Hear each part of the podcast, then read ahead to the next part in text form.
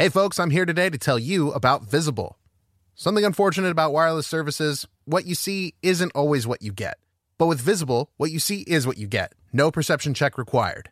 Switch to Visible, the wireless company that makes wireless visible.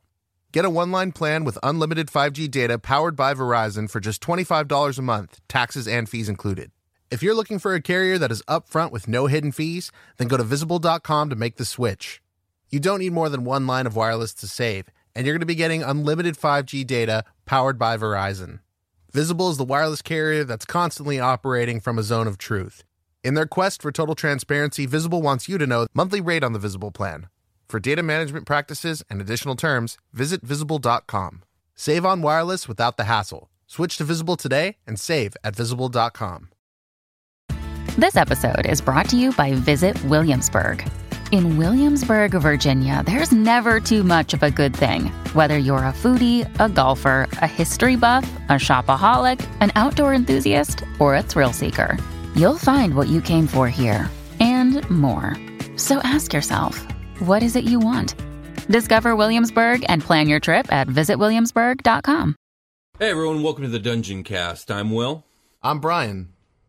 This is the podcast where we talk about everything Dungeons and Dragons, from bodacious bodices to backwater barracks. And today we're covering two subclasses of the Bard the College of Swords and the College of Creation.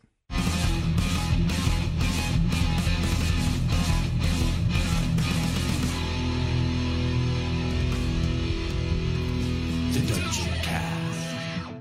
Hey Brian, Hey, Will. how you doing, man? I'm making it. I'm getting in there. I'm ready to talk about bards. I'm ready to talk about uh, a reflection of us, like how we are on the show, barding about. Oh yeah, that's true. How are you, man? What's up? I'm doing good. I'm doing good. I'm still getting used to the, the recording of this remotely, but it's starting to become more of a groove, and uh, I'm ready to get into it. Definitely. Let's do it. All right.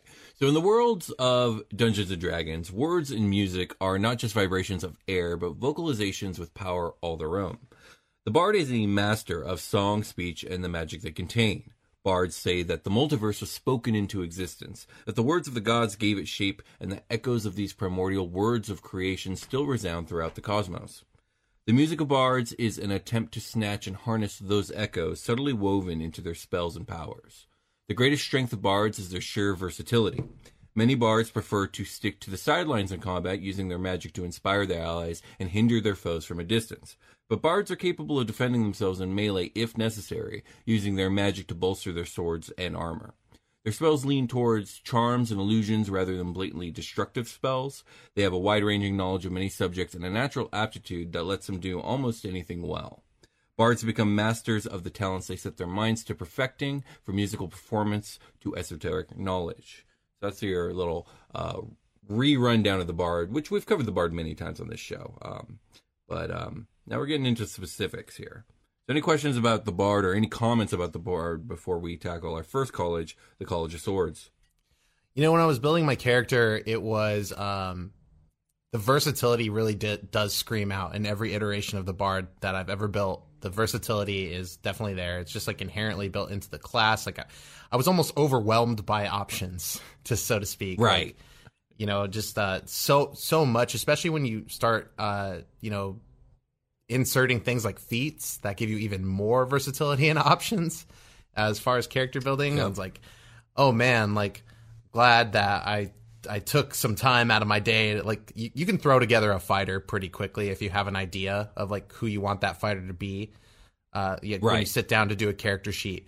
When you're sitting down to do a Mm-hmm. bard character sheet, you're gonna need to do like some reading. So definitely, uh, definitely prepare for that if you're gonna build. a yeah bard. there's a there's a lot of there's a lot of thought like you said there's just there's a lot of options and like um, versatility is the name of the game um, it's even more versatile than the rogue which is ridiculously versatile um, Yes. as a matter of fact you can basically build a rogue which is kind of what i did but let's get into it okay. so first is the college of swords bards of the college of swords are called blades and they entertain through daring feats of weapon prowess Blades perform stunts such as sword swallowing, knife throwing, and juggling and mock combats. Though they use their weapons to entertain, they are also highly trained and skilled warriors in their own right. Their talent with weapons inspires many blades to lead double lives. One blade might use a circus troupe as cover for nefarious deeds such as assassination, robbery, and blackmail. Other blades strike at the wicked, bringing justice to bear against the cruel and powerful. Most troupes are happy to accept a blade's talent for the excitement it adds to their performance, but few entertainers fully trust a blade in their ranks. Blades who abandon their lives as entertainers have often run into trouble that makes maintaining their secret activities impossible. A blade caught stealing or engaging in vigilante justice is too great a liability for most troupes. With their weapon skills and magic, these blades either take up work as enforcers for thieves' guilds or strike out on their own as adventurers.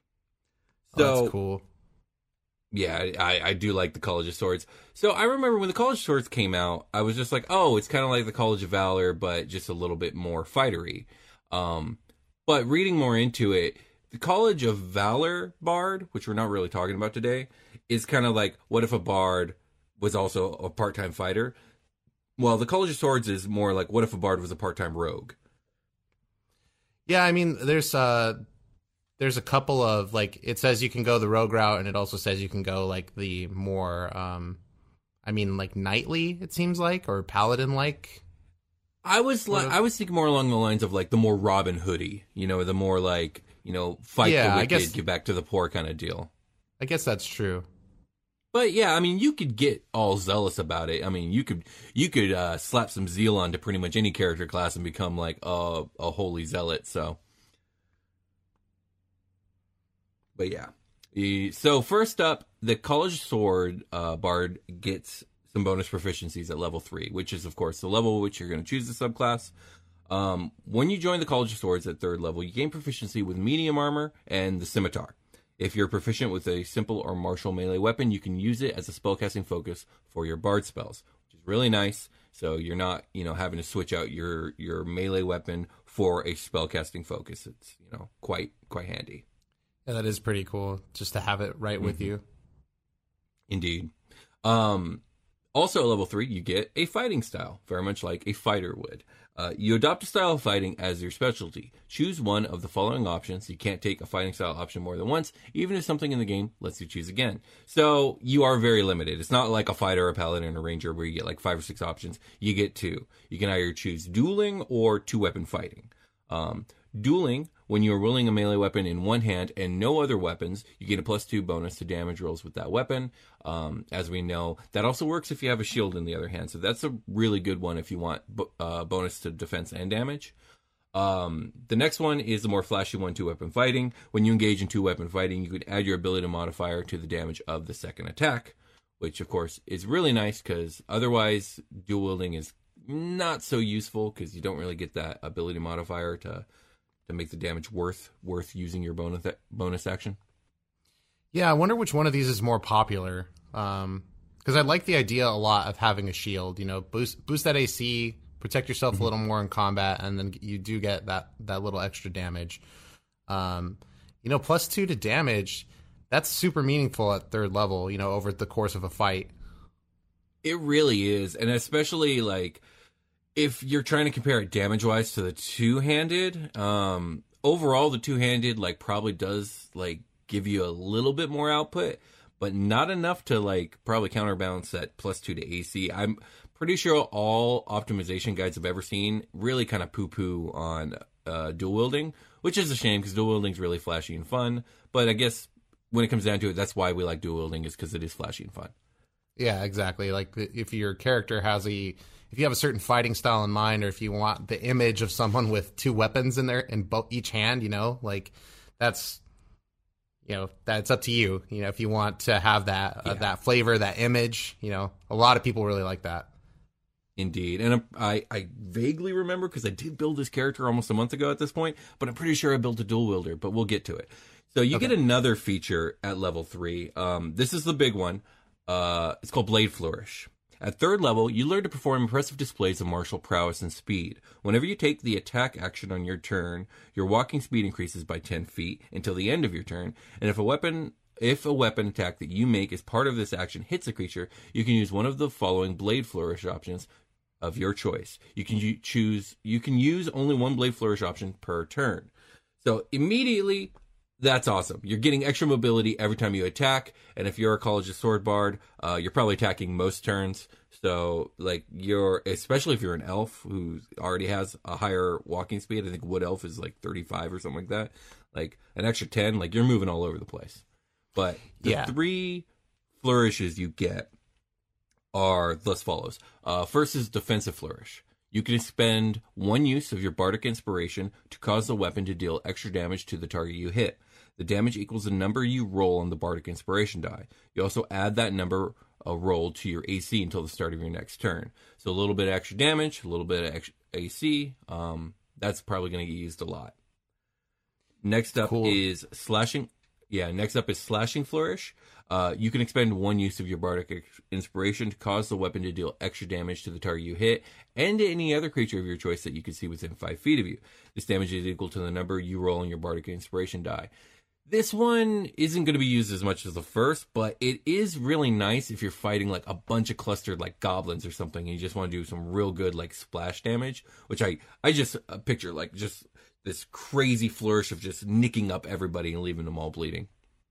Yeah, it's, uh, it looks like a Captain America shield. Like if you throw it and you hit like two guys, and then the sword comes back to you or something like that. Um, Right, That's yeah, pure that's- flavor because yeah, it's not you're not doing like a range thing, but um, it's kind of right, interesting because still, you get uh, with the blade singer you get the green flame blade cantrip and that's going to do Mm-hmm. like a similar thing where it's going to hit splash damage onto somebody within five feet of the guy you hit it's kind of cool yeah definitely for mobs Yeah, uh, you know what? Now that I think about it, does this could this stack with Green Flame Blade?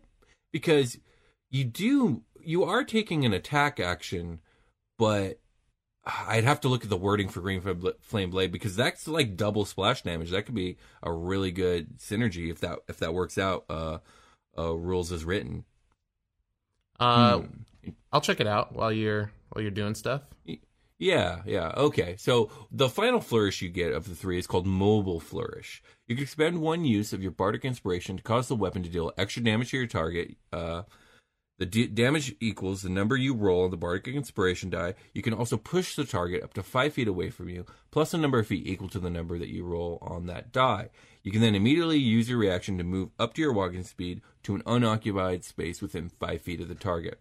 Now, this one I love because it's got a lot of utility. Very much, very, very, very much reminds me of like fourth edition powers, where like at will, especially if you were like a controller or a defender class, you can move your enemy around to a more you know advantageous like setup you know depending on your situation. Plus you can you know throw someone off a cliff or into a hole too. So that's pretty nice. Okay. That that is that is fun. I, I like I, that one's probably my favorite because you're a bard and you even though you're this this sword fighting bard you might not want to have people all up in your space like that especially a bigger monster. Um Yeah. so that can hit harder. So you might want to go into a more like advantageous position on the battlefield and this will help you do that um, i have a couple of weird issues with some of these like you- you're going to increase your movement by 10 feet, right? When you take the attack action and do one of these. So that the mobile flourish is probably the only one where that's like super duper relevant to move after because otherwise you're going to be engaged and you might take opportunity attacks, which I mean, that could be something you're willing to do. But Right, I think the mobile right. flourish is like the most, uh, the most useful for that ability for sure. yeah i think Um, you're right there but let me reread this real quick because let me see whenever you take the attack action on your turn you're walking yeah so you do have to take the attack action before your speed increases so you're Yeah. right like yeah mobile flourish is where that's going to come into play um I just like the idea of like I really like the tactical part of the game as much as I like love the role playing part of the game. And you know, fifth edition is great and the combat's great and like the tactical stuff's there if you really want to like dig into it. But I I like it when the game makes it easier for you. Um, again, one of the strengths of 4E was just how tactical you can get on the battlefield, and I really like the idea of getting into the nitty gritty of like moving people around. You know, getting that advantage, getting the flanking, pushing someone into you know like with mobile flourish, maybe pushing someone into the uh, the more the tankier guys like aggro area and then having your paladin your fighter kind of more pull that target towards them to protect your more squishy spellcasters and stuff i really like getting into that i like the strategy um and Yeah, and I I can really see- provides that I can see why that is super. Like, I love when I played a fighter and when I'm playing a blade singer right now, I love the mobility and being able to move without like having to take opportunity attacks because I, I multi-class a rogue, so I'm going to use my bonus action a lot to be like disengaging and to like get where I need to be, go in for an attack, become defensive afterwards, and like get a really good position on the battlefield. It's super meaningful. And one thing you could do is if let's say you're running up to charge into battle and you're like 30 feet away, you have to use your full movement to get to your first enemy. What you could do mm-hmm. is take the defensive flourish, hit the hit the enemy, and then if you don't leave melee range, you can use that extra 10 feet to get onto whatever side of the enemy that you want to be that is most advantageous for you. So that that's a cool thing Ab- that you absolutely. could do. Um, Yeah, so in terms of green flame blade, uh, I, we should have kind of known this right up front. You're going to use your action to cast a spell and not take the attack action. So there's no Oh, stacking okay. that. Yeah. Yeah. Yeah, okay. I, I pulled yeah, it up. I'm might like, oh, duh, like yeah, this is a spell. I know the wording with the cantrip with the with the attack cantrips is a little funny, so it doesn't Yeah, stack, you use your you use your action to take to use a spell, and the- spell Mm-hmm. says make a melee attack. So you you use Ah, your action So you're to not do taking a the spell. attack action. Exactly. Gotcha. gotcha. Yeah, it's all about like Um, uh, like the order in which you select. You know, in this case. It very much is. So, um, because you you talked briefly about multi-classing, if I was to like build a College of Swords bard for the long term, I would definitely dip a couple levels into Rogue for that sneak attack and a couple other things. It's just the Yeah. synergy is just too good to not. It it really is, and you're gonna get like a lot of magic bonuses just because you're a bard. You, you know, you get that full caster feel. Yeah, I would definitely like choose uh College of Sword bard multi-class into Rogue over an Arcane Trickster Rogue. You know what I mean? I would like No, that Rogue- extra magic. Rogue, Paladin, Warlock, those are all like excellent multi classes, and I could see, I could pretty much see either of the, any of those being stacked with this. Very much so. But um, let's move on. So at level six, you get the extra attack feature, which is you get to attack twice instead of once when you make your attack action.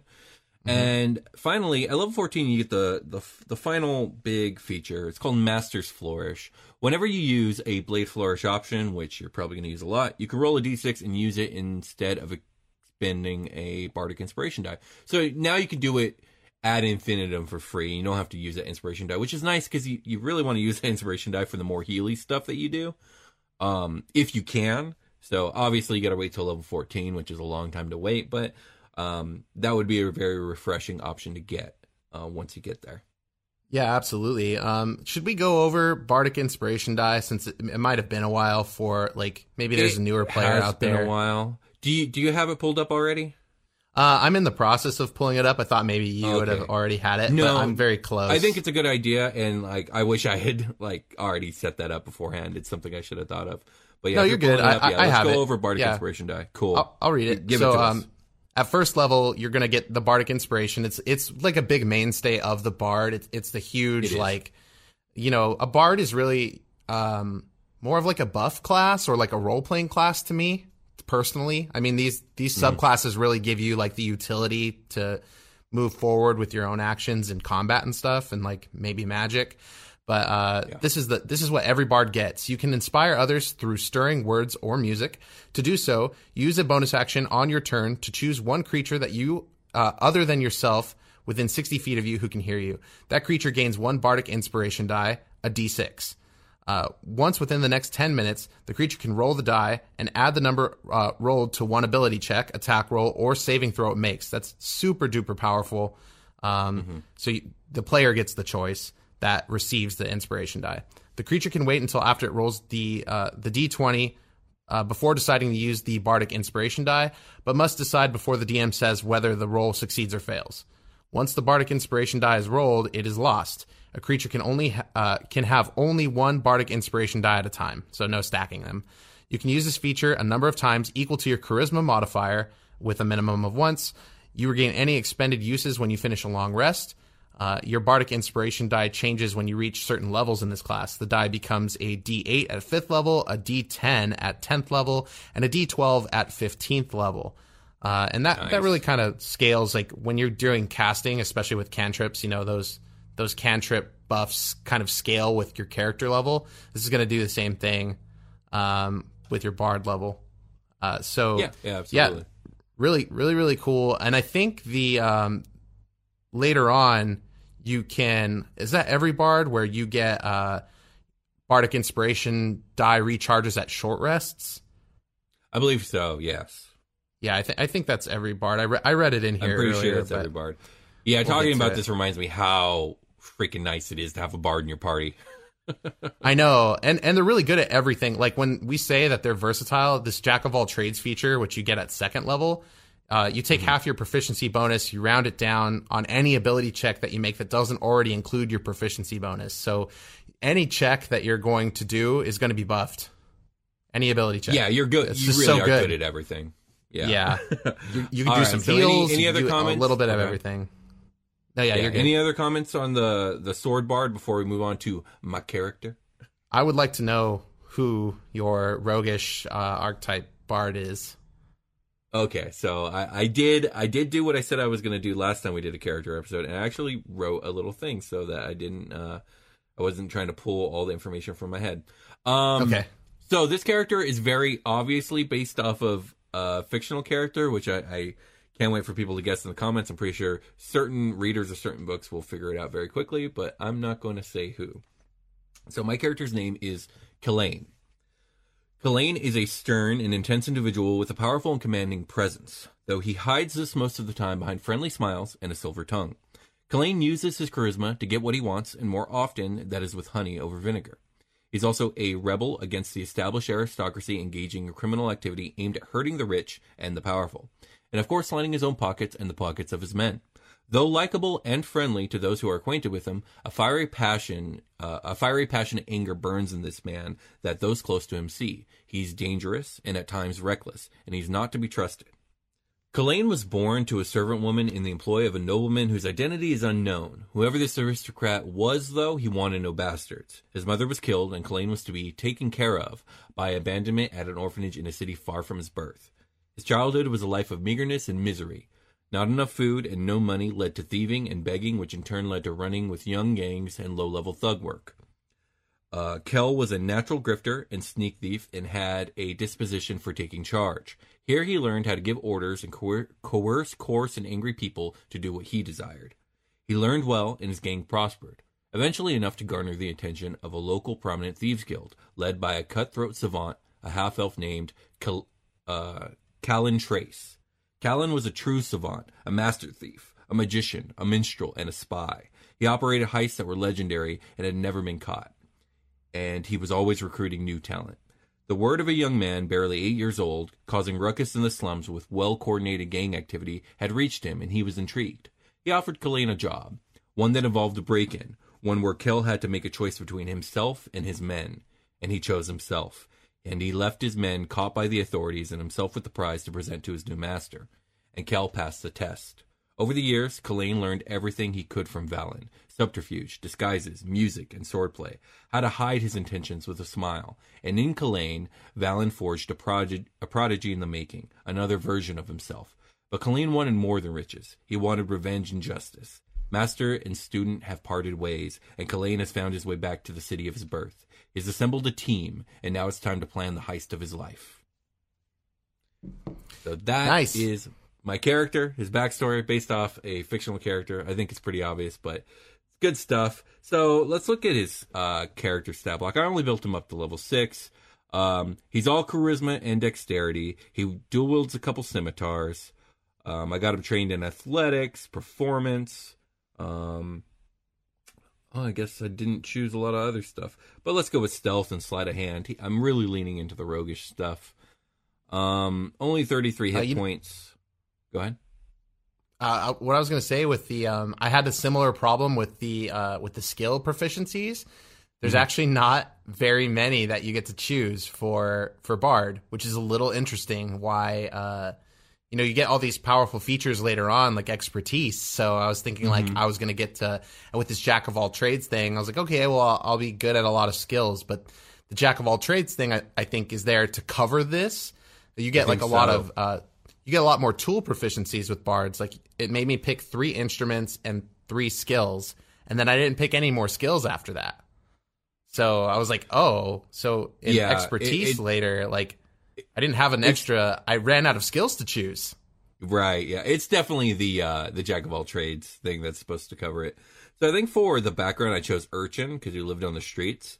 Um I I grabbed a couple feats for him. So the first was dual wielder, which gives him plus AC while he's wielding separate melee weapons. And um I was gonna try and use it so that he could dual wield uh like long swords, and I was gonna lean into his strength, but it just didn't feel right. So I went back to the scimitar. He still gets that plus one to AC, which is nice. And then I also gave him the medium armor master feat. So wearing medium armor doesn't impose disadvantage on his stealth checks, and when he wears medium armor, he can add three rather than two to his AC with uh, his Dex mod.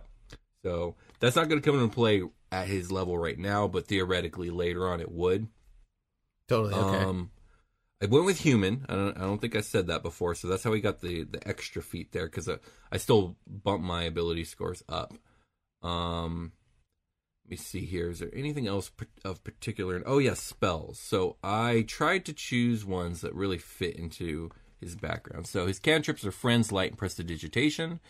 He knows command, featherfall, calm emotions, com- um, detect thoughts, invisibility, silence, suggestion, um, enemies abound, and slow. So all stuff really geared towards controlling other people around him, or at least influencing them, and or just subterfuge and stealth and stuff like that, and and Gotcha. escaping a tight situation.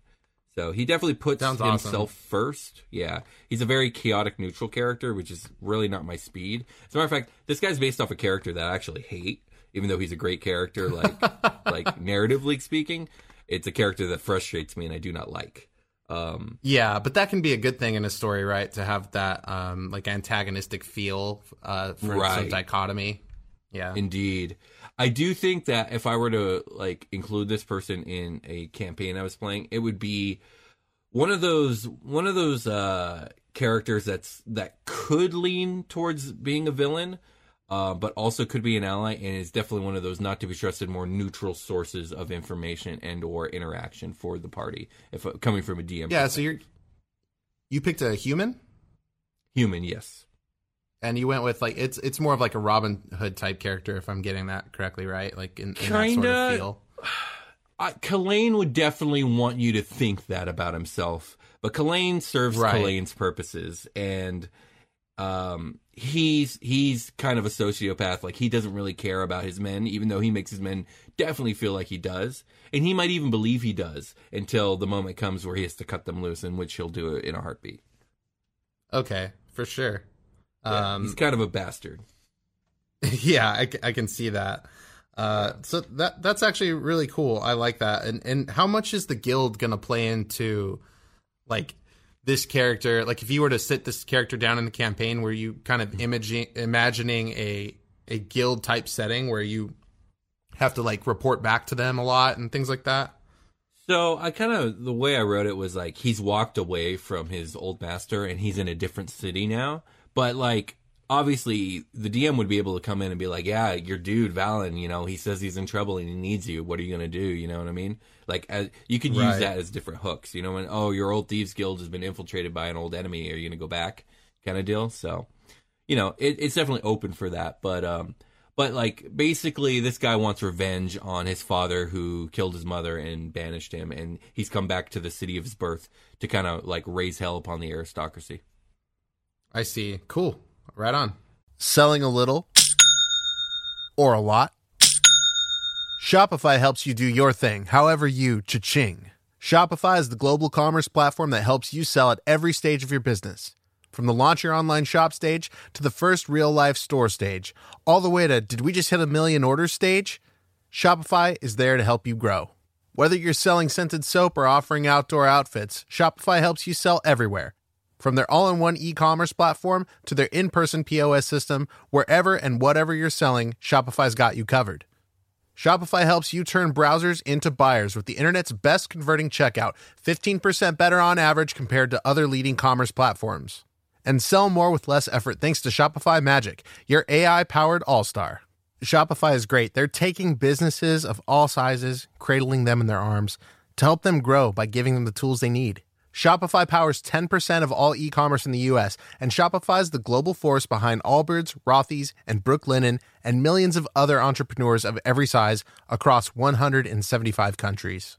Plus, Shopify's award-winning 24/7 help is there to support your success at every step of the way. Because businesses that grow, grow with Shopify. Sign up for a $1 per month trial period at shopify.com slash dungeoncast, all lowercase. Go to shopify.com slash dungeoncast now to grow your business no matter what stage you're in. Shopify.com slash dungeoncast. Another day is here, and you're ready for it. What to wear? Check. Breakfast, lunch, and dinner? Check. Planning for what's next and how to save for it? That's where Bank of America can help. For your financial to-dos, Bank of America has experts ready to help get you closer to your goals. Get started at one of our local financial centers or 24-7 in our mobile banking app. Find a location near you at bankofamerica.com slash talk to us. What would you like the power to do? Mobile banking requires downloading the app and is only available for select devices. Message and data rates may apply. Bank of America and a member FDIC. So next up, we're talking about the College of Creation. Now, this is a newer one. This one is available in uh, Tasha's guide. Tasha's. Tasha's Cauldron of everything. That's it. Cauldron of all the things. What was that? Uh, I I did my funny name for it. Oh, I The Cauldron it, of all the things. Yes, it is the cauldron of all the things. Um, and this is an interesting one. It really leans into what we talked about at the beginning of the episode, where like uh, uh, the bards kind of tap into this echoes of like the music of creation and stuff like that. And um, Yes. yeah, let's let's get into it. So bards believe the cosmos is a work of art, the creation of the first dra- uh, thoughts of dragons and gods. Uh, the creative work included harmonies that continue to resound through existence today, a power known as the Song of Creation. The bards of the College of Creation draw on that primeval song through dance, music, and poetry, and their teachers share this lesson. Before the sun and the moon, there was the song, and its music awoke the first dawn. Melodies so delighted the stones and trees that some of them gained a voice of their own, and now they sing too. Learn the song, students, and you too can teach the mountains to sing and dance. Dwarves and gnomes often encourage their bards to become students of the Song of Creation, and among Dragonborn, the Song of Creation is revered, for legends portray Bahamut and Tiamat, the greatest of dragons, as two of the song's first singers. Yeah, I love, I love, love, love this lore so much. Like, uh, it's one of my favorite things about the Bard in general because what I see in fantasy writing um, more often in, in recent times is they use like s- the the song, you know, as a um, something that pervades everything, all of you know the entire cosmos, just like this is saying. Um, And and it's kind of fun because you can you can kind of draw a parallel between like if everything is just these vibrations, you know, and we're seeing like the the production of like everything, all these molecules just vibrating together, all this like random material that's coalesced. Right. So the song the song really does pervade through everything, like how you know every language is just a another another way of expression, but they're all essentially the same thing. Right, right, exactly. That's really, really good. It's really cool. I like, that. it a lot. Indeed. So the first feature you get at level three is called Mote of Potential. So um, whenever you give a creature a bardic inspiration die, you can utter a note from the Song of Creation to create a tiny mote of potential, which orbits within five feet of that creature. The mote is intangible and invulnerable, and it lasts until the bardic inspiration die is lost. The mote looks like a musical note, a star, a flower, or another symbol of art or life that you choose. When the creature uses the Bardic Inspiration die, the mote provides an additional effect based on whether the die benefits an ability check, an attack roll, or a saving throw, as detailed below. So, you know, like with a lot of the newer cl- uh, subclasses, these subclasses get really wordy and complicated. So, we're going to go over each of these different effects that your mote of potential can cover. So, first is ability check.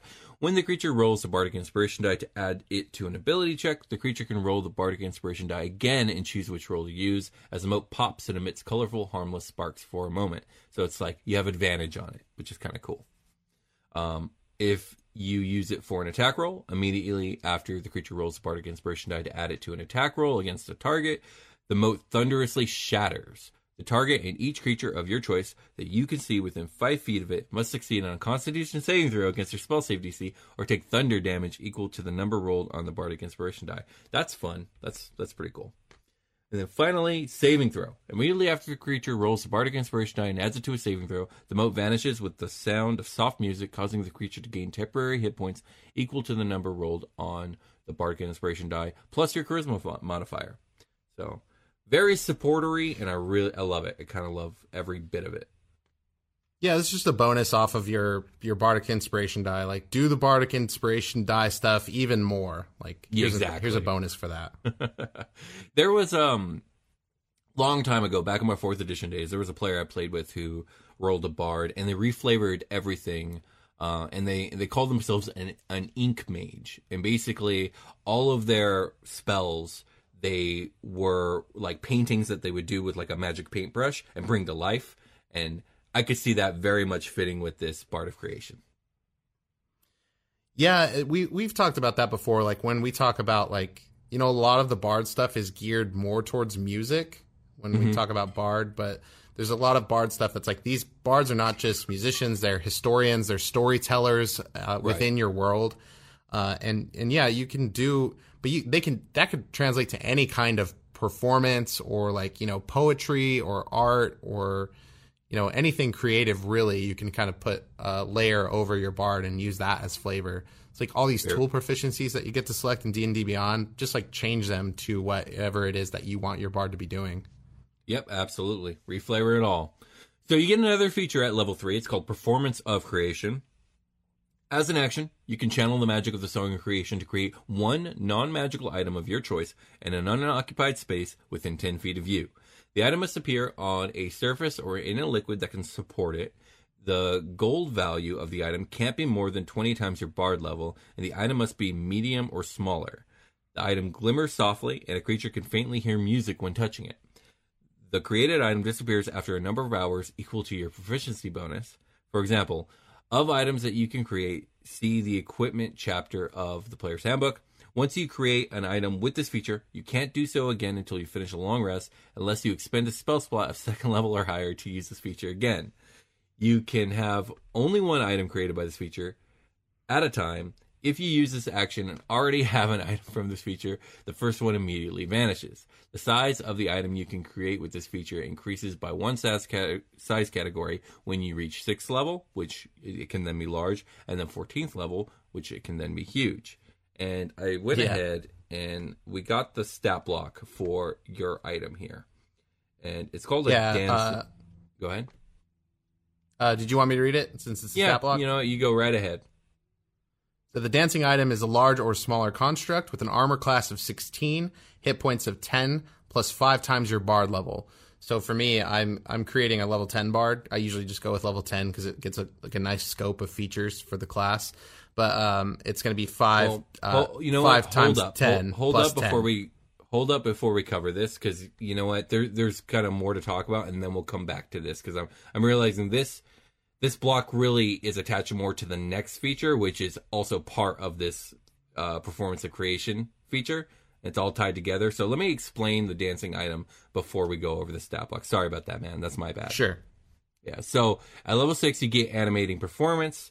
So as an action, you can target a, a large or small non magical item that you can see within 30 feet of you and animate it. The animate item uses the dancing item stat block, which uses your proficiency bonus. The item is friendly to you and your companions and obeys your commands. It lives for one hour until it is reduced to zero hit points or until you die. Um, in combat, the item shares your initiative count, but it takes its turn immediately after yours. It can move and use its reaction on its own, but the only action it takes on its turn is the dodge action. Um, unless you take a bonus action on your turn to command it to take another action. That action can be one of its stat block or some other action. If you are incapacitated, the item can take any action of its choice, not just dodge. When you use your Bardic Inspiration feature, you can command the item as part of the same bonus action. You use your Bardic Inspiration. Once you animate an item with this feature, you can't do so again until until you finish a long rest unless you expend a spell slot of third level or higher to use this feature again. You can have only one item animated by this feature at a time. If you use this action and already have a dancing item from this feature, the first one immediately becomes inanimate. And now Brian tell us all about this dancing item stat block. Right. So larger, smaller construct with an armor class of 16 natural armor with HP of 10 plus 5 times your bard level. It's got a speed of 30 feet and a flying speed or hover of 30 feet. Uh, so it's going to have a strength of 18, a dex of 14, constitution of 16, intelligence of 4, a wisdom of 10, and charisma of 6. Uh, it's going to be immune to poison and psychic. And if you're immune to poison, it means you're strong. Conditional immunities are charmed, exhaustion, poisoned, frightened. Uh, you, it's going to get dark vision of 60 feet, uh, passive Nice. perception of 10. Its languages are going to be, uh, it's going to be understand the languages you speak. So it's just going to mirror that. Um, It's not listing a challenge rating. Its proficiency bonus equals your bonus. Uh, the first feature is the immutable form. The item is immune to any spell or effects that would alter its form. An irrepressible dance. When any creature starts its turn within 10 feet of the item, the item can increase or decrease, and it's up to you, the walking speed of that creature by 10 feet until the end of the turn, provided the item isn't incapacitated. And for the actions, it's got force. Oh, go ahead. Oh, you know, so I take it. It just it starts dancing around whatever creature starts moving and impeding it. Yes. Okay, nice. Go ahead. Sorry. Well, uh, yeah. Well, it could, or you know, I don't know how you would flip that to make it somebody go faster, but you could do that too. Uh, Um, maybe it, like gets behind him and starts like pushing them. the power. The, if it's an instrument, which like I was thinking mine might be, uh, it would it would uh, the power of music would make you go fast. I don't know. There you go. um, we'll get there. Uh, so the actions are a force empowered slam. So force is like magical, like like Eldritch Blast does force damage, right? So force empowered slam, melee melee weapon attack. Your spell attack modifier to hit uh, is what you use. It's got a reach of five feet and one target. Uh, it's got to hit one target you can see. Uh, let's see. It's going to do one d10 plus uh, PB force force damage. What what what? PB force damage? What is that? Proficiency bonus force damage. Oh, I gotta see, I see, So the reason bonus. this thing doesn't have a challenge rating is because it's tied into your growth as a character. So its challenge rating just Right. fluctuates. Yeah, I wonder how similar this is to the artificers, um, like golem. I, I don't oh have yeah, that the uh, the me, Iron but- Defender. Yeah, it, it's really uh, reminding me a lot of that. Yeah, yeah, it, it, it is similar in some ways. So this this feature seems to be basically kind of three things. It's a little bit of extra damage. It is kind of a tactical controller, which you know I like. It's slowing down your enemies. It's speeding up your allies. You know, so it's helping control the battlefield. And then it's also a distraction because if you know you're fighting, I don't know, a dumb ogre, this thing's going to be really annoying to it and probably distract it off your guys, which is nice. Yeah, especially if it's noisy, which I'm thinking it might be. Um, Definitely. And, and yeah- and yeah, an extra body on the field is always uh, super beneficial. Uh, eating turns in Dungeons and Dragons is really is really uh, mechanically embedded into the game. So Mm-hmm. this might eat up somebody's turn just as a distraction. Yeah, absolutely. And its defenses are nothing to sneeze at. You got a natural 16 armor class, and uh, its physical stats, strength, dex, and con are very impressive. Like, if that was a fighter, that would be a buff ass fighter. Yeah, its AC might be higher than yours. yeah, exactly. Its AC might be higher than yours. So that's fantastic. And its HP is like, it's okay. It depends on your bard level, I suppose. Like, let's see, a level 5 bard, so 35 HP, eh, it's about, it's about the same as whatever your bard's HP is going to be. But, um, yeah. so Right. nothing to and depending on at. how you you use it, it could it could be on the field for like 3 to 5 turns, you know, if it's getting attacked. it's definitely a fun and unique feature. I love it. Um, I love it. So I like how you can use your um your proficiency or your spell slots to do it again. yes, that is nice. Where it's like it, it's kind of a, a cap on how many times you can do it, but if you really want to do it, you can kind of push through. I like that soft cap. Yes. So the final feature you get as a College of Creation Bard is called Creative Crescendo, and you get this at level 14. Um, when you use your performance of creation feature, you can create more than one item at once. The number of items equals your charisma modifier with a minimum of two. You, if you create an item that would exceed that number, you choose which of the previously created item disappears. Only one of these items can be of the maximum size you can create. The rest must be small or tiny. You are no longer limited by gold value when creating items with the performance of creation. And very much Wow, as that's the cool. name yeah, very much as the name of this subclass is and of all these subclass features are, like this really is a creative feature and like it nothing immediately pops out to me as like what I would use this for. Um if I were playing this, but like I'm sure if you were to sit down and really pour over all the items you can make, you know, and all the different situations you could use those items, I'm sure some crazy creative stuff can come out of this. Yeah, I mean, like the options are almost unlimited when it comes to Exactly. So it's it's one of those. Like, things the, where the gold like, count was what was the big limiter. It was. And it's one of those things where it's like, oh, yeah, that seems really awesome until someone comes up with something so genius it breaks the game. The DM's like, God damn it. Yeah, I mean, well, you cross that bridge when you get to it, you know. Exactly. As a dungeon master, you got to be ready for that. Your players are always going to do that, and that's okay. You know, it's fun stuff. So, anything you want to Yeah. add before we get into your character? Uh, no, I'm ready. All right, tell me all I'm about your to go. character, Brian. I'm, I'm very curious. Okay, well, um, I I was very conflicted at what direction I wanted to go in when I was reading the stats because at first I was like, okay, I have a clear like picture of a dynamic character I want to create, and then halfway through when you start like getting into these like animating objects like kind of thing like because you could do you could take spells as your bard to to do that sort of thing too. Like the bard spell list is is really nice. Um but you know uh I, I really got into some yen sid sort of feels like a sorcerer's apprentice stuff i was like oh that would be fun to do but i really like the first thing i came up with so um i i ripped a name out of a game that uh i, I used to play this wizard in um your special guest Jake's game that he played for a little while. I played with him. Oh, yeah. You And, uh, his- this. Yeah, it's nothing like that character. I just like the name so much, and it, I think it fits a lot better in on this character than that one. But uh, my character's name is Con Johnner, um, inspired inspired by John Connor from Terminator, You the don't Terminator say. series. Yeah, and then uh, so so I was thinking I would I would just lift uh, John Connor, turn him into Con Johnner, but uh, I took a um, a Protector Aasimar is going to be the class I went with. Okay. Um, it's going to give you that nice plus two boost to charisma. So that was I thought that would be cool to like buff the bard, and I wanted to give him the soldier background and make him a military leader of high rank, um, fighting in the post-apocalypse where the Warforged have taken over. Nice. Hell yeah. Uh, yeah, I'll call it uh, I'll call it WeaveNet instead of Skynet, like the magical weave. Absolutely. Yes. And, uh, yeah. So we're um so Con Johnner is uh is uh, the one of the leaders of the resistance fighting against the Warforged controlled by the WeaveNet.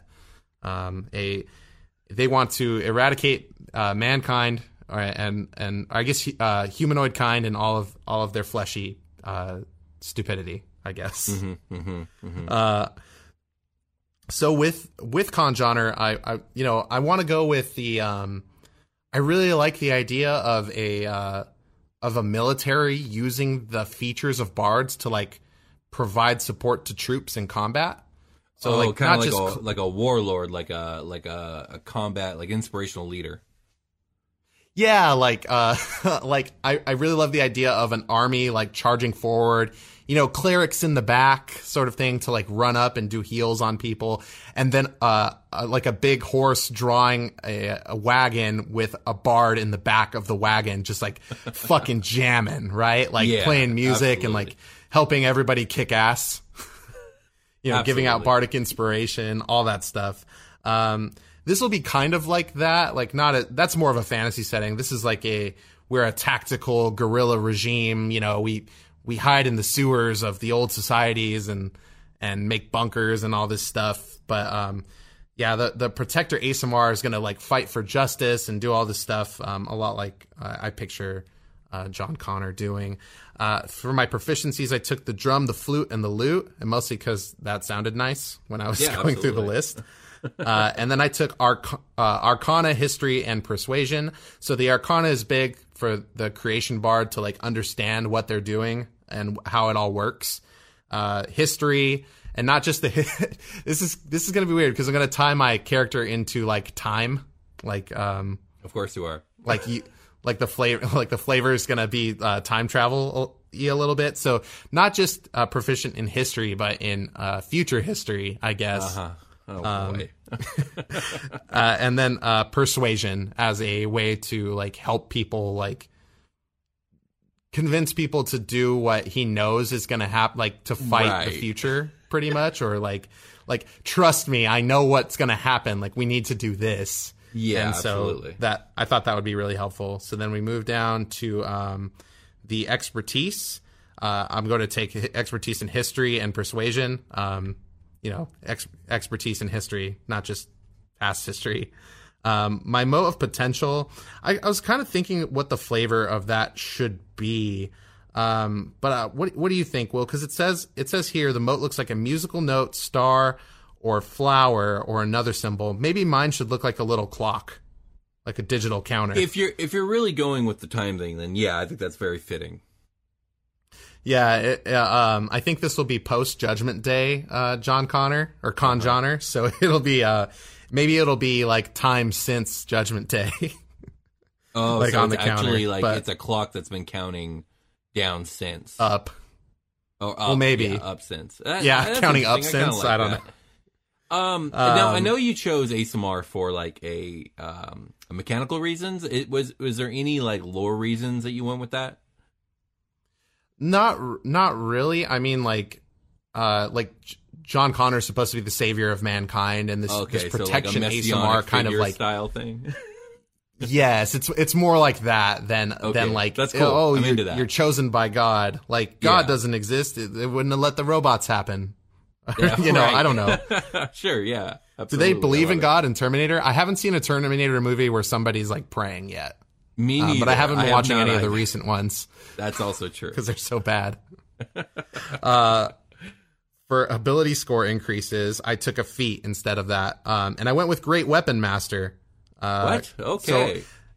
I, I know, uh, and I was looking at this like, okay, well, like I like the bard thing, but also this is a soldier fighting in the trenches, and so I kind of want uh, to go. I wanted to hit like how much military experience can I give to a full caster, and um, and like how much versatility can I add to this? Uh, so yeah, I took Great Weapon Master. Um, so on my turn, uh, when I score a critical hit with a melee weapon or reduce a creature to zero hit points with one, I can make one melee weapon attack as a bonus action. Um, and then before you make a melee weapon attack with a heavy weapon that you are proficient with, you can choose to take a minus five penalty to the attack roll. If the attack hits, you add plus 10 to the attack's damage. So kind of like an all or nothing. I can see, you know, grabbing like a big heavy weapon in a moment of need and, Right. and just kind of swinging it down overhead. Um, okay, for sure. So, oh, here it is. The font of inspiration on at fifth level is when you get to expend your bardic inspiration in, in short rests. It's going to be critical for this character running away from from Warforged. Um, counter charm. That's like a normal bard thing. Uh, animating performance is the College of Creation thing, like using the dancing item. Um, I was thinking like it could be a big bass guitar. I thought that would be really cool. And and Yeah, it's not? this that made me want to do the the Yen Sid like Sorcerer's Apprentice thing. Like like maybe I could just animate brooms and stuff, or like throw a broom down and animate objects to help have like a bunch of shit running around. I don't know. Yeah. Um, I mean, I, kind I of started mean- getting lost in the weeds. Yeah, I mean it is a little bit, but is it? But it's cool. I mean, it, it's a crazy character, but I like it. I mean, if he's if he's out there in the trenches, like maybe, uh, maybe he's animating like the upper torso of an already dead Warforged that's like singing or something. Yeah, or, see, or that- like that's yeah, what I was or, or thinking singing like, like, a military tune. t- yeah, or like the T eight hundred. Like let's let's boot up the T eight hundred and like have Arnold. Like I would make an Arnold Schwarzenegger with my anime with my dancing item. yeah, absolutely. and um yeah so that uh like if i wanted to um I think the the cool. So I think I am gonna go with the Arnold thing for the the animated because I, I thought I thought the big bass guitar would be cool, but I think Arnold would be better. Um, Yeah. so now I, I would create him. He would be like, Hold on. Now I gotta see. There's there's a size limit on this thing, right? Oh no, it can be large. It can be large or smaller. Yeah. So yeah, you make that Arnold. you do your thing, man. yeah. I, and I was wondering like if there are all these scraps of robots around all the time of like Warforged, like Uh-huh. I could probably like mitigate some of the gold use. Like how much would it cost to make it in the setting I'm uh I'm like planning on running this guy in because I'm not going to get to that level 14 today. Um, yeah, yeah. But um, I mean, I would allow it. It's not going to be able to do anything functional beyond what the stat block says anyway. So like, who cares? Like, that's awesome. Yeah, I thought like spare parts could mitigate the money thing. Like what spare parts are around, and like maybe he'd have to carry some with him, like some kind of Right. like military contraband, like uh, you know, transport would hold that for him, so he could use the materials to do that, or just like maybe he could just make it out of spare parts around. Like there's Yeah. enough wreckage to like construct it, and I always I imagine would, it like I would building definitely itself. work with you on that as a dungeon master. eh, I would allow it. We'd, we'd figure something out together for sure. Yeah, I think for the um for the force empowered slam, that's pretty straightforward. This uh this irrepressible dance, that's so funny to think of him doing to think of Arnold Schwarzenegger doing this type of stuff. But um so within ten feet of the, I would he'd be like, go over there if you want to live. Yeah, exactly, exactly. and you get that extra 10 feet or like yeah he would get in the way of somebody else uh, Yeah. with like big robot arms or whatever yeah, it, it- it's difficult to move Arnold. He's such a big guy. He's so huge. Look at those shoulders, the wingspan on this dude. um, uh, and uh, I'm saying Arnold, but I just mean the T800. I don't. I don't. Um, I know, I know, I know what you mean. yeah. uh, let's see. Yeah, it's gonna understand languages. Uh, yeah, immune to poison. I think this all tracks here so far. For my second ability score improvement, I went with the skilled feat. Um, so I could pick extra skills here. So my my military background gave me like a bunch of stuff too. It gave me like two extra skills, but um, uh, for the expertise I get at 10th level, I before I took this feat, I, I was like out of skills to pick that I wanted to use for expertise, which like I found kind of jarring for the bard, like that that was possible. Like you could just Right. like lose out on like not having a skill. So I took athletics, acrobatics, and survival because I thought that was all really like important for this character to have, uh, and I didn't pick it up front. So that that um that kind of saved me there, and so I took the expertise on Arcana and athletics when I got it. And then you get this cool thing at level 10 for bards um, called Magical Secrets. Uh, by 10th level, you have plundered magical knowledge from a wide spectrum of disciplines. Choose two spells from any class, including this one. Uh, a spell you choose must be uh, of a level you can cast, as shown as the bard table cantrip, blah, blah, blah. Um, so it let me pick uh, two additional spells from any classes at 14th level and again at 18th level. But um, I took summon construct to do like more more construct Nice, summoning, I guess. yes. And and I also took banishment to like kind of play with that time that time distortion Yeah, stuff. banish you into the time, in, into time, into the past, into the future, whatever. Yeah, like maybe my dancing item is like I time travel a T eight hundred like into into being right there. Like with some Right. like I was thinking I could have like an item that's some like magical device that could dilate time like that to has flavor, you know, just for this feature. Yeah, Um, absolutely. And and kind of take some of the magical element away and replace it with the machines for this like sort of like setting I have in mind to play in. Um, Right. Which is, you know, post apocalyptic in a lot of ways. Um Very much. and so. uh and but but yeah that's pretty much inherently what the character is and what it's about i i think for the ability scores i took like um let me look at that really quick because i know i tried to do like as much interesting stuff as i could I mean, you did uh, some wild stuff. I'm looking at it right now, and you, the dexterity is just a tragedy. oh yeah well i i picture him like you know sitting in the back and like doing bard shit and like Right, making right. uh making things appear and so he doesn't have to go fight Yeah, and uh, his soldiers probably wouldn't want him to die anyway uh right. So he's going to sit in the back and bar- this class doesn't have any synergy with the artificer, but or the artificer. Uh, but uh, I would love to see the multi-class here. It just feels like that's what this character should do. So I almost took the artificer initiate feat, but it, it was a little too complicated for the episode. I think. I think maybe Okay, if I played the character, I would do that. But um, yeah, I, I I definitely got that too when I was building. I was like, oh, that would be cool to like make even more stuff and yeah, make guns. absolutely. Yeah, it just Um, it just that- feels right for the character for sure. It does. That might be a magical multi-class that I could take. I could look into one day if I ever decide to play this character. If I happen upon a game in this sort of setting.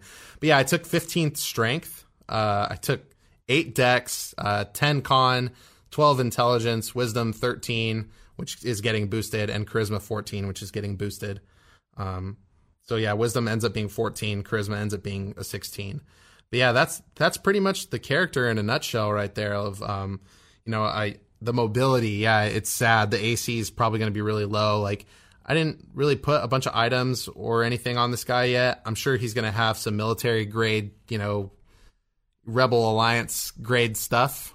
So maybe not the best available, but you, they're making do. Yeah, absolutely. Um, yeah, I really like you. maybe you it- definitely took the creation bard in like a wild direction I never see. I would never think of, but I think it's freaking awesome. yeah, I was like, ah, like I, I could, I, I had classic fantasy in mind when I opened the sheet up, and then I immediately went away from that, and then I almost went back to it like halfway through. But um, yeah, that was that was pretty much it, man. Like um, that was the that's the creation bard I made. Great job, man. Con Johnner. Well, I think Con uh, Johnner. with that well, yeah, with that being said, I think we can get ready for a long rest. Yeah, let's do that. All right. Hey everybody, welcome to the long rest where we get ready for bed. And in our nighttime, you know, laying up at the ceiling, gonna count sheep. Instead, we're gonna count beams. Indeed beholder we are. beams. um, we're gonna we're gonna build our beholder. Let's do a quick recap. Um, let's Oh, see. nice, I think yes. we started we started with the Ettercaps episode. We have a, a web beam and spider tentacles instead, so spider legs instead of tentacles, uh, with little eyes on the end. Then we have the the monks episode where we did the uh, the Donzo hand. So is what I wrote, but it's it's a hand at the end of that tentacle with an eye in it, and then the beam of ultimate mercy, which could heal somebody super good. um, then we had the Goths episode where we skipped and we did the three hearts fact factoid. Mm-hmm. Uh, Next we had the satyrs episode. Um, that was the I beam of revelry. horns. No, we gave it the Ooh, the useless goat legs. Oh, okay, that was goat legs and revelry beam. Oh my gosh, this thing's horrendous. Yeah, um, I, people were really uh, taken aback by the the, the legs. um, Indeed. which is good. And then the Remorhaz episode, which had the bite and swallow beam, which that thing, it's it's. I don't think it was a beam, was it? Uh, it was Yeah, it more was just, just like a- if you're too close. Yeah, it'll bite and swallow you into its spider tentacle, which is horrifying. Jesus. Yeah, and then it had those finned wings that the Remorhaz has on its sides, and that's where we left off. That is where we left off. So, okay, my idea for a horrible beam thing. is a creation beam, and I'm not sure how. I, I- kind of have two ideas here, um, but the main one is it can create a basically a drone of itself, um, like a mini annoying, like uh, its own little personal. What are those thing- things called? Gazer. Like it can create a gazer with a beam, like a little Nice. dancing gazer item that can like distract and and move along and do force slams on. So and it it I, I don't think it needs the limit. So like you know these beams are random. So like there's a random chance that this thing is going to create a little gazer minion like three or four times in the fight. So you might be, end up fighting like a whole army of these things. So let me. uh Can I add on to that a little bit? With um, Absolutely. with- what do you got? I like the gazer thing, but can we give it like the T800's body? Yeah, sure, So it- absolutely. so it's little T eight hundreds. Yeah, it's uh well it's not even little, it's it's it could be large, just like the the stat, you know? Okay, so we, it's just gonna make T eight hundreds. But that's horrifying. Holy shit! But it, yeah, instead of um instead of the the face of Arnold it'll be the face of a gazer, so it'll have those little eyes and tentacles on top still. Yeah. And the center like eye that. should be the center eye should be the red like tracking eye from the movies. Absolutely, hundred percent. You guys remember So, Terminator 2, the movie from the 1990s? um, actually, I think the movie was made in the late '80s. Is that, or was it The was first- it early '90s? The first one was made in the late 80s, and the second one was made in 91. Ah. and I checked, I checked that earlier. 1990s. Nice. Well, Terminator, done. Terminator 2 is, yeah. Which is the better of the two? But Terminator One's good. Um, It- right. so what do we call the beam then? Because I I feel like calling it a, a beam of creation or a creation beam doesn't really capture it. I mean, we could just call it the T eight hundred beam. Yeah. I think that's I like very it. fitting. Yeah. All right. Let's call it the T800 So, okay. beam. Beam settled. I got no idea what to do with the feature on this one, man. College of Swords. I just picture more blades. Okay, what do you got? Yeah, in yeah, knives instead of teeth. Okay, it's got blades for teeth. That's horrifying. Yeah. I love it. Okay, so it's got steel blade teeth. The, okay, Yeah. Cruella so the teeth would Cru- normally be these like Go ahead. uh so the blade the the beholder teeth are usually like these spires, right? Or like these fangs, really. Yeah, Like you yeah. know, they're they're little sharp cones, but instead they'll be like, you know, little uh like like sword columns with the point at the end instead. So Yeah. yeah, the mouth is going to look horrifying. Even so more like horrifying. Cru- Cruel Eyes Deville was horrifying, but there, there was also like a grace and elegance to Cruel Eyes. Like this thing that we're making now, which does not have a name yet, is mag- a magnitude, a whole order of magnitude more horrifying than Cruel Eyes ever was. Um, we're I definitely stepping it up. when we're like done. we're upping the ante. Yeah, we're upping We the ante on this for sure. Okay. Uh, All right. We're giving the Hobble Man. Uh, we're cutting. We're cutting his work out for him on this, Indeed like one hundred percent. I do have a pitch for the name since we we struggled with it a lot. Um, Yes, what do you but got? I, I think I think it should be uh, rays, rays, like you know, rays from the sun with an S at the end. Oh, Uh, of rays the high Romano. rays. Yeah, rays Romano. I mean, we already got like a couple of things on here that aren't rays though, so we might want to save that name for the next one. I I don't know, man. I, this, that's here. I'm leaving it on the table. My pitch for this right, name is Rays Romano. Rays Let us know what you think. The Rays Romano is a tentative name for this horrific monstrosity. Uh, well, yeah, let us know what you guys think in the comments. Uh, before we go though, we have a couple things to do. We have uh, Patreon shoutouts, Yes. and, And we also have, we have a contest mentioned? ongoing. Uh, want me to lead with the contest? Yes, please.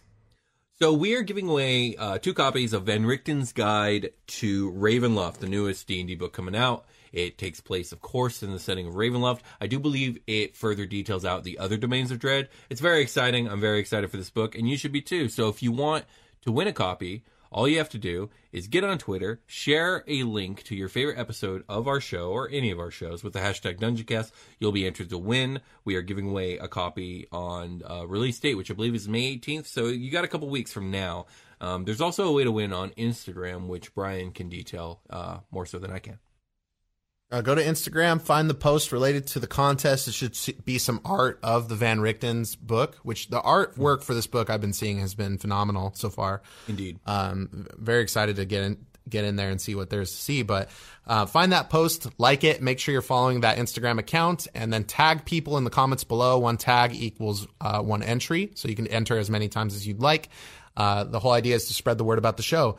Uh, on that note, please leave us an iTunes review as it really, really, really, really helps every time you guys do that, including YouTube comments.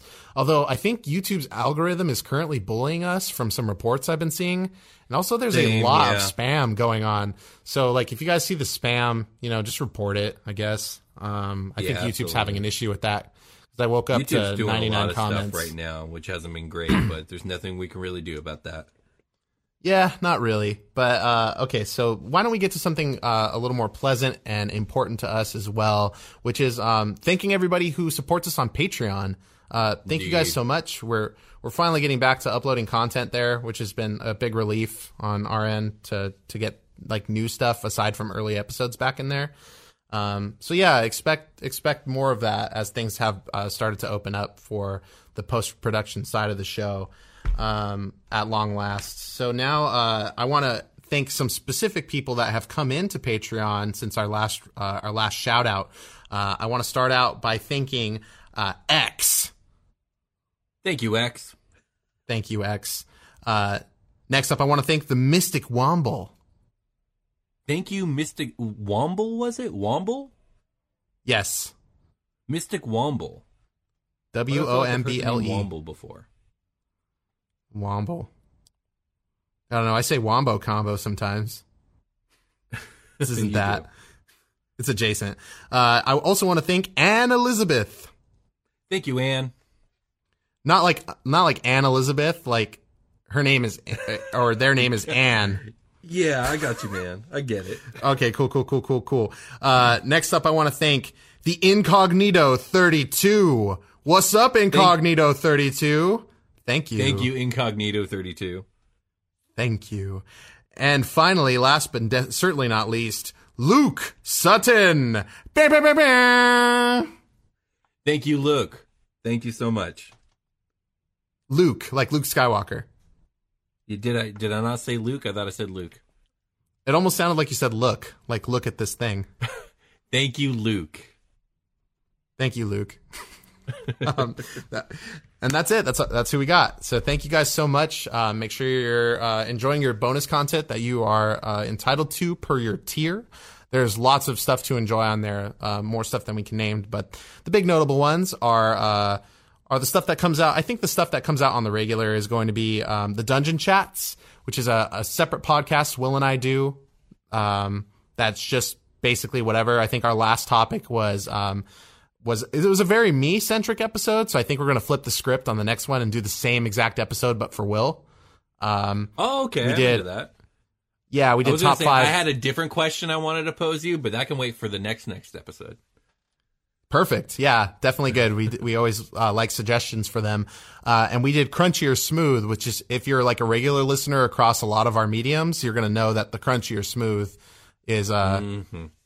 Or I'm sorry, I, we it, crunchy, chunky or smooth, and we did that in the Chunky or episode. smooth, Yeah, yeah, Yeah, Nothing Um, crunchy, chunky or all smooth. chunky. Yeah, crunchy slash chunky or smooth. But the, we we did that's what we did. It was a lot of fun. You can get access to episode notes that Will writes, and then you can do. Uh, um, there's a lot of like actual play stuff in there, comedy games, um, cool adventure stuff. There should be another one coming out pretty soon, including like Flashbang and the Surgeon, which is a superhero game that we do, and um, OST for Super Quest Saga, as well as all the other projects we do are on there.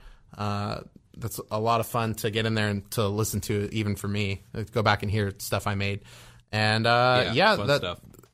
exclusive merch. Like we're trying to update it and do more things in there all the time. So there's stuff. There's if you want more Dungeon Cast, if you want more Will, Brian, Jake, Freeland, Steve, or uh, et cetera, et cetera, you can get it at Patreon. Um, but the main thing is really like thank you guys for supporting us there. We really, really appreciate it.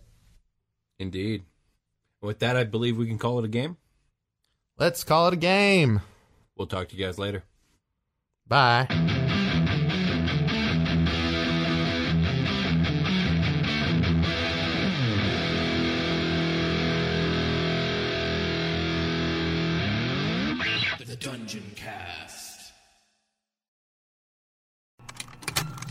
Contained herein are the heresies of Radolf Burntwine, erstwhile monk turned traveling medical investigator.